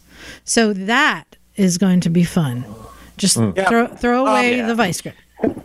You've just got to decide, Mike. Um, get your project bike first, and then buy the appropriate tools. There are Yeah. going to be tools that you use for both of them. Set of hammers, set of screwdrivers, set of pliers, set of mole grips, uh, vice, vice grips. You know, those are universal. If you buy an English bike or a Harley, you're going to want AF tools. Um, if you get a really old British bike or a Norton Commando, you're going to need Whitworth tools. Um, a Japanese bike, of course, or a European bike is going to be metric throughout. Hey, and I just just uh, went on to Craigslist and I typed in project and look, here's a bike that's uh, pretty cool. This is a what is this a 1971 Honda CL 175, CL. and it's got some nice. extra parts. Looks like it's got an extra tank. A lot of times these when you type in project, they'll come with extra parts. That is Gotcha. Yeah. a perfect candidate for a Absolutely. frame up restoration. And it's not been hacked up. Exactly. And, and and one of the things I'm hearing is it doesn't matter the quality or condition of the bike if you're going to just kind of learn as you go. Right, exactly. Yeah. You can make it as good or as bad as you want. And- as as long as you don't throw a fortune into it. And did you see how, And- see how much they're asking for it? Seven hundred fifty dollars. We can probably Ooh. talk them down to five hundred. And that's yeah, that's easy. Yeah. Okay. Yeah, that's the kind of thing. And the most important thing is that it is all there. Mm. You want it all there. Are conversely, are there certain bikes to avoid because you can't find parts easily? Um, generally, if you if you want a project bike, I would avoid Italian stuff. Okay. They're quite complex, and par- Italian parts are tricky to get. Most everything made in Japan since the 1960s is pretty easy to get parts for. Um, body panels tend to be something of a problem. Um, I know why Peter's Bridgestone's customized like it is because it's almost impossible to get Bridgestone body parts. And so it is with some of the rarer Hondas or Kawasaki's. It's always the body parts that are going to hold you up. But really, for a fun project bike, that's not going to hurt Okay. you too much. The mechanical side of it, you can get most of the stuff. British bikes, we already established, you can get everything. Okay. You can get absolutely everything. And so it is with American bikes too. You know, Sportsters are kind of built like British bikes anyway. Um, don't get a fuel injected Sportster, get a carburetted Sportster if you do. And like a British bike, you can get everything. You know, um, I kind of fancy the idea of an old Sportster, actually. That'd be a fun project. But like a mid 70s AMF Sportster. That's because Emma wants one. poo brown. You know what makes a Sportster so good is everybody down the block has one as well. And so you really will find a local community of people that'll help you with that thing. But the only downside is because it's a Harley, it's got a higher price on it. Right. You don't find, you know, uh, an eight hundred dollar Sportster. You usually don't, unless it's like got a seized engine or something. It's Right. hard. It's very hard. You're looking at a couple grand. They they their their their floor for price is still a couple couple few grand. Okay. So that's the difference. So you do have something at risk there. Um, whoa, whoa. And don't buy a Kickstart Sportster because it will break your knee. Yeah. You'll end up with Sportster knee. And Fair enough. um, there's if you go to any biker meet, you go to any biker meet where there's you know bikers in their 50s and 60s and you see one hobbling along and you point at him and say Sportster knee and he'll go yeah Sportster knee. Oh. So yeah, so don't buy a Kickstart Sportster. It'll fuck up your knee. And you said carbureted Sportsters as opposed to fuel injected. Why? Yeah, you, you, know, gotta learn it. Learn it. yeah, learn Learn learn, carburation. Yes. It's nowhere Okay. near as hard as you think. A carburetor is a very simple mechanical device. Fuel injection is a very complex electrical mm-hmm. ECUs, potentiometers, throttle body injectors, you know, oh, oh, oh, oh, oh, no, learn carburation. It's the easiest thing in the world. You want everything mechanical and hydraulic- hydraulical. You don't want any electrical. Yeah. That's the kiss Mechanical of and death. hydraulic. Okay. Hydraulic. There's, there's, there's Yeah, nothing hydraulic. to carburation. It's like alchemy. Yeah. hey, um, I got a quick announcement for everyone. I don't know if you guys have gone and got your tickets yet, but our next film festival, the South Jersey Moto Film Festival, is coming up December 4th through 13th. You can go to revsisters.com. That's R E V sisters.com. Tickets are free for the first weekend, or if you'd like to have the 10 day viewing pass to give yourself enough time to see all the movies, it's only 10 bucks for 10 days viewing time. What a deal, huh? We had so many people the last time who didn't get to see them all, so we created that extended viewing time. But go to RevSisters.com. Really cool uh, films there. In fact, one of them uh, that's featured uh, is called uh, The Badger. Um, it's uh, and it's this guy who took a, a bike that he uh, wanted to build to run in different races. So like he, he built this bike and used it in different like on the track and on the dirt, like flat track and and a and a and a racetrack, the same bike. So uh, it's pretty cool putting that that bike to the test. So go to revsisters.com and get your tickets now. Um, here's another question: Have you has anyone here watched Long Way Up? Not yet. What is wrong with everyone? I've Part been of it. busy. Um, I just uh, I wanted to give 'em- because they just this weekend they put up the last episode. It's done. It's on Apple TV. For those who don't know, it's Ewan McGregor and and uh, Charley Boorman, and they're riding the electric LiveWire motorcycles from the tip of South America, from Ushuaia all the way up to L.A. And it's, I mean, any of their adventures they do, it's different. And a lot of people have actually been giving it some negative reviews. They said it wasn't the same as when they did Long Way Around on their uh, GSs and we're actually going through like Mongolia and it was a real adventure.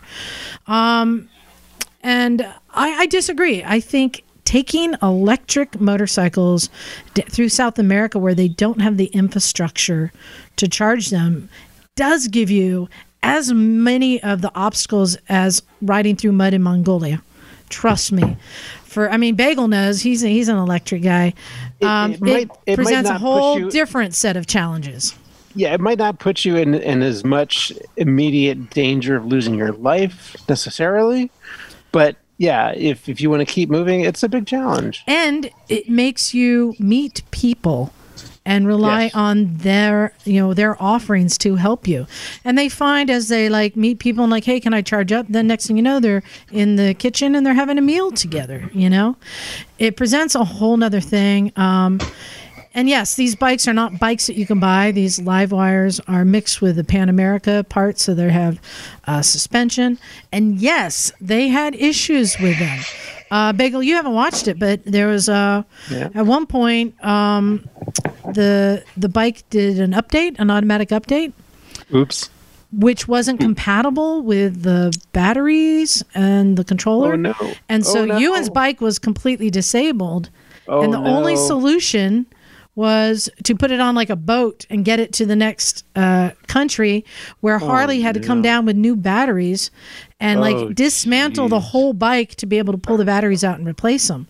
Yikes. So, I mean, that's up there with, you know, this kind of bike failure or, that they had on Long Way Round, right? yeah. So, um, and also when they, uh, and this was a bit controversial, when they got through Mexico, they were advised it is not safe to travel through parts of Mexico. So they bought a school bus and converted it with a ramp up the back so the guys could ride during the day and then they'd load the bikes up and and put bunk beds in there and they could drive in this converted school bus uh, at night and get through these areas that weren't safe. So it had its own kind of dangers. Now, should they have just ridden and made it the true, true adventure? I don't know. I think they were advised that this was not good. Also, that point by that point, because they had been traveling, word had been spreading. And there were uh, like other travelers who were like waving down, like, "Oh, I heard you were coming through this way. I thought I might see you. Hi." So they, you know, they were kind of an easy mark by that point. But right. I really enjoyed it, and I thought you know it was a it was a good idea to try an electric bike and to take on that challenge. And um, you know, uh, some people have been asking why didn't they ride a zero? Why did they go with the Harley Livewire? It didn't seem like the right choice, but the Harley Livewire at the time was touting the better uh, mileage and capacity in their battery. And from we've learned from the bike we've seen here, it's actually not a bad bike. It's actually a pretty pretty good bike. Um, did it perform as it was promised to? No. Could they have done it on a zero DS and had been just as successful without having to have a highly modified bike that might have had better support and performance? Yes. But you know, the still the whole electric motorcycle thing, it's it's all new. There's still all these new brands coming out. I just learned of a new one. Uh, have you guys heard of Fuell? F U E L L? My brother has a deposit on one. Really? Yeah. Isn't that the new Eric Buell? Uh, That is product? the new Eric Buell project. Eric Buell is now making electric motorcycles, and it's called the Fuell. F U E L L. because Wow. they don't use fuel. Um, so yeah, uh, that my review is I really enjoyed it. Uh, some other criticism people had is that it was the Ewan show, and that Charley wasn't featured as much as he was. My take on that is uh, Charley had a bad accident before this. He had a long recovery. He's not the writer uh, that he used to be. He was a much better writer than Ewan previously, and he was the one who kind of took the lead and charged. I think he's a lot more, um, a little more timid on the bike, still capable. But um, the other thing you got to keep in mind is this is a TV series uh, put out by Apple TV, and they are making a show that will get the biggest audience. Unfortunately, they want their money back. It's not Right. a show for us bikers. It's a show for anyone in the world who wants to see, you know, travel and adventure. And Ewan McGregor. And Ewan McGregor. so um, I don't think it was the choice of the team. I think it was the choice of the production company that did that, and that choice was based on getting as many people to watch it as possible. And unfortunately, o- outside of the UK, Charley Boorman is just not as well known, and I think um, he was not as um, charismatic as he's been in the past. And a lot of that may have been to something to do with his health not being as good. I think there was pain and stuff. So I really enjoyed it. I highly recommend it. But the reason I love it the most is that um, any biker, um, any biker show is going to help biking and introduce more people to biking. Agreed. yeah. And that's the bottom line. Be it chips, be it long way up, or be it, uh, I don't know, what's uh, another, mm, you know, Orange County Choppers. or the world's fastest Indian or Orange County Choppers or any of these movies, TV shows, it all promotes riding, and I'm for that. Simple as that. Fair Um, enough. I got one more question to the group. Um, we've got a little bit of time left. I want to know what you guys think uh, 2021 is going to be like for for riders for the motorcycle community. What are you guys predicting? Because as we know, 2020 has been a bitch because of COVID, because of politics, because of all the things, because of the fires, because of the tornadoes. It's been a bitch. But the motorcycle industry did surprisingly well because it turns out a safe COVID, uh, you know, uh, way to go out in the world is on a motorcycle. But here's what I'm seeing: uh, supply and demand. Yes. There's there's a big demand, not a lot of supply. We've seen the price of used bikes go up. We've seen shops running out of new bikes. And I work in the hardware industry and we're having harder and harder time filling our hardware drawers because we can't get supply. So I'm kind of worried what it's going to look like. So what do you guys think 2021 is going to be like for us bikers? Yeah, go ahead, Peter. So I, uh, 2021 is going to be amazing. Oh, let's hear it. So, uh, the, Are, are you the COVID thing- the the optimistic for everything? the COVID thing isn't going to disappear overnight. It's not going to happen Yeah. on this day. It happened to us on a given day, practically. In my case, bizarrely, uh, a week after my daughter got wedding, got married. I'm, I'm maybe the luckiest guy ever to have put that on. But what's going to happen in 2021 is instead of every day bringing this torrent of bad news, and the bad news is going to continue through the course of this winter and other things, but we're going to start getting good news. Every day is going to be a little bit more freeing, a little bit more, and a little bit more, and a little bit more. One way or another, we're going to start freeing. And it's going to take a long time. It's going to take another year of year and a half, I don't know, a couple of years.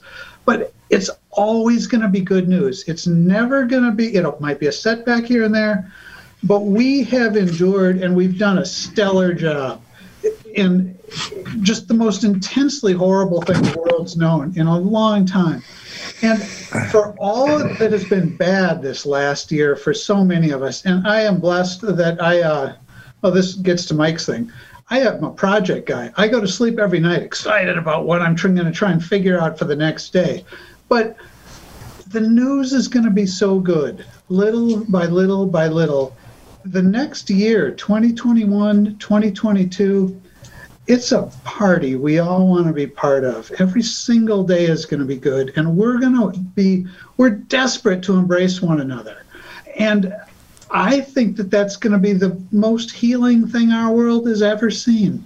It's it's going to be a new time that's better than anyone we've ever been in. It's going to be fantastic. Well, I uh, agree with thank you. Thank you. I absolutely, I couldn't agree with you more.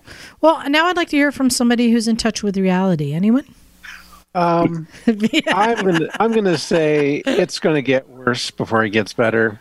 Um, co- the COVID numbers are spiking up way more dramatically now than they have been to this point, uh, and combined with the fact that it's winter, the the number of infections is going to shoot through the roof, um, and I'm afraid that it's going to take the economy down with it.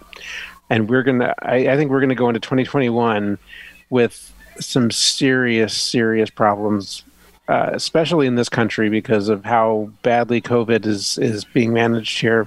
but I think around the world, we're going to see similar things as well. Um, you know, a lot of other countries that we rely on for parts and materials for motorcycles are going to be affected. Um, you know, it's it's. I think it's I think it's going to be. Uh, it's going to be some some unforeseen challenges or at least not at least some challenges that not a lot, of, a lot of people are talking about. Um, you know, there. And turn, as far as as far as the motorcycle industry goes, um, I think that there's still going to be that desire for people to get out and ride because there's just not that much for people to do these days. I think that's what's been keeping the motorcycle industry afloat. The only problem I see is that when the economy crashes, there's not people are fewer and fewer people are going to have the money to support the industry and that's going to make things much much harder in the long term well uh, I, I, I think you're right too and i think uh, for the motorcycle community uh, if we're going to have that big of a downturn um, i'm just going to make a recommendation right now that everyone go buy stock in csc motors because yeah, California Scooter Company. Because I think if there truly is a downturn, I think we're going to see more of the lower price point Chinese and Korean and Taiwanese bikes.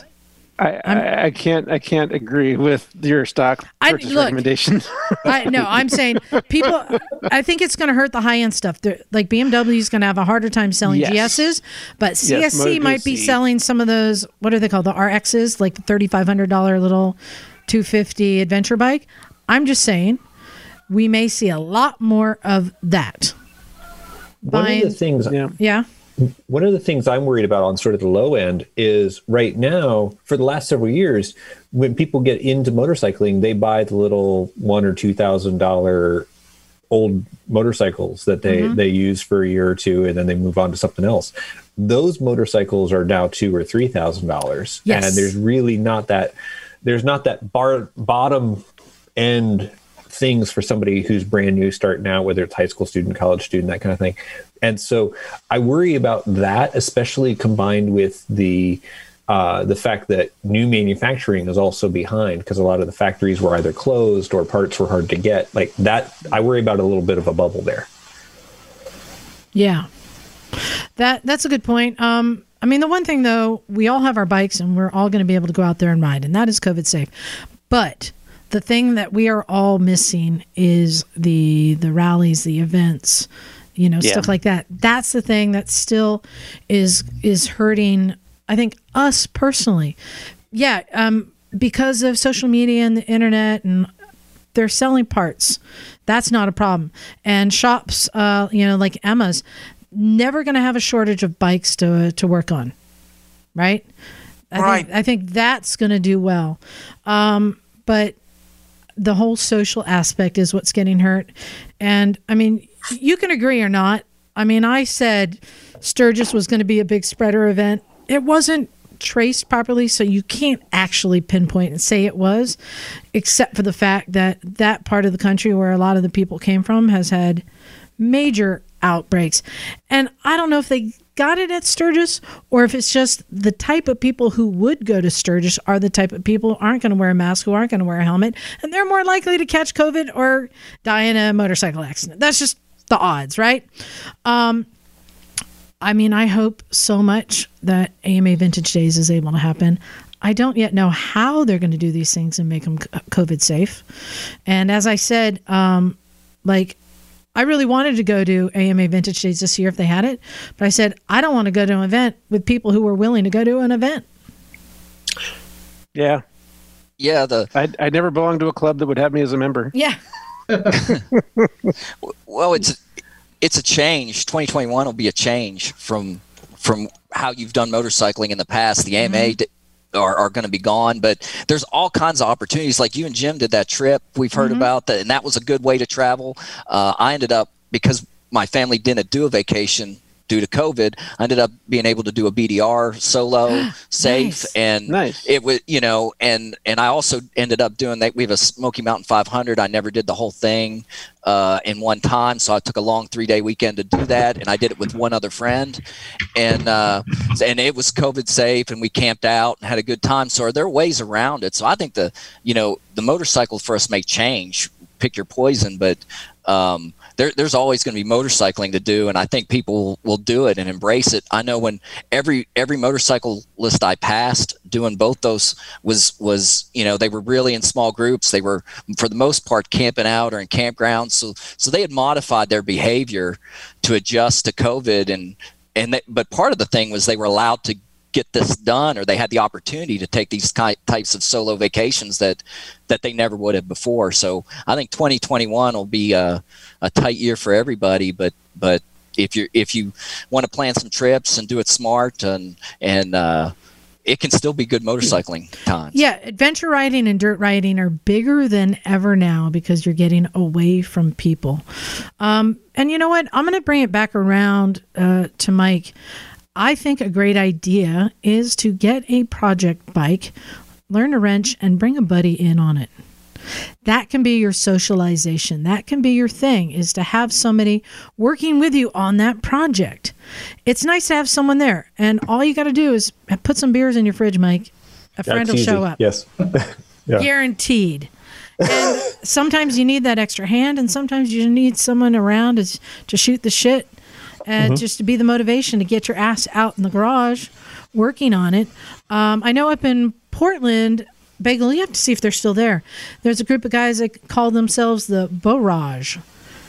B A R A G E because they had a bar in the garage. Barrage? And like every Tuesday night, all the guys would come over and they'd all kind of hang out and wrench on bikes and drink Nice. some beers and like that was their socialization so i don't think we're going to have the big events it's just too hard but another thing that um, i'm encouraging people to do sign up for a class there's still a lot of these um, like dirt classes adventure riding classes they're small groups you're wearing gear it's covid safe go out and become a better rider. This is a great year to do that.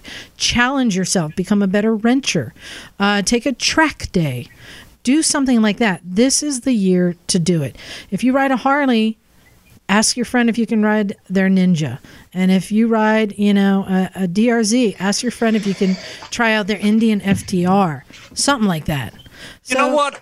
I I'm going to take the bulls. I'm going to take the bull by the horns right now, and I'm going to offer Emma's very first lesson Oh, yeah. to everyone right here, right now. And I'm going to teach you all the correct pronunciation for the last letter of the alphabet. Z. T. Thank you. T. The last letter in alphabet is T. Is T? Alphabet. Oh, you, ah, I see what you did there. And um, I've got one last thing. This is the other thing. Do any of y'all have a young child in your family, or a young grandchild, nephew, neighbor? I, I do. You do. I've got five grandkids. Okay. Go I got out. the maturity. Go of out young and buy this right now.